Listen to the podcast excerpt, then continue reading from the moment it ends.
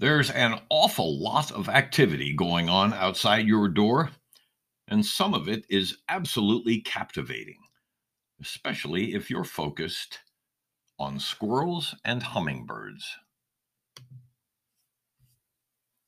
I was watching red squirrels in my yard the other day. They can put on a show that is as much fun as watching, well, hummingbirds. As pesty as they can be if the squirrels intrude indoors. They are fun to watch, digging in the grass, trying to navigate my squirrel proof bird feeder, sitting upright with acorns in hand, and chasing each other up and down trees in either an intense defense of territory or a joyful romp for fun. I hope that their motivation is the latter, but I strongly suspect it's the former. Squirrels are just like that. It's innate, I know, but it's also a shame in a way. The giant oak tree that sits outside our kitchen window generates more acorns each year to feed more squirrels than have resided here in history. One tiny red squirrel working the right side of that tree wouldn't even be able to see a rival on the left side. Such is the immense distance involved.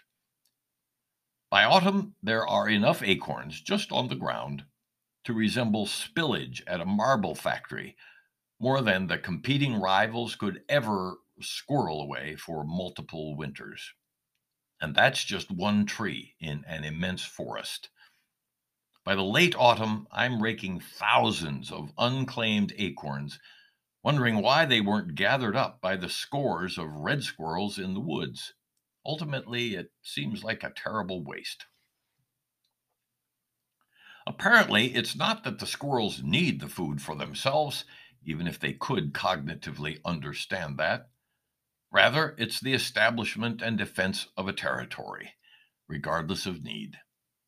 There's an instinctive drive for dominance, for excluding other squirrels from the territory. It never occurs to squirrels to share or look out for fellow squirrels. I guess they figure that it's every squirrel for himself. Meanwhile, sitting on the porch, being entertained by squirrels battling for supremacy, I am distracted by what can only be described as dive bombing taking place outside my window. There, hummingbirds are engaged in aerial warfare around one of our feeders.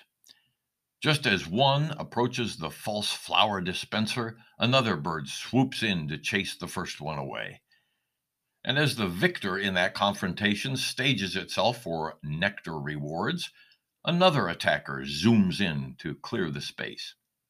And so it goes a high speed hum of territoriality, with three or four flying aces strafing each other to prevent feeding at any one of at least five feeder ports.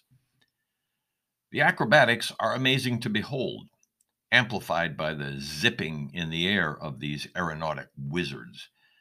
The display is nothing short of breathtaking.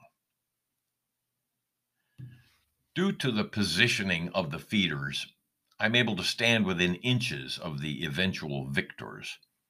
They are amazing creatures.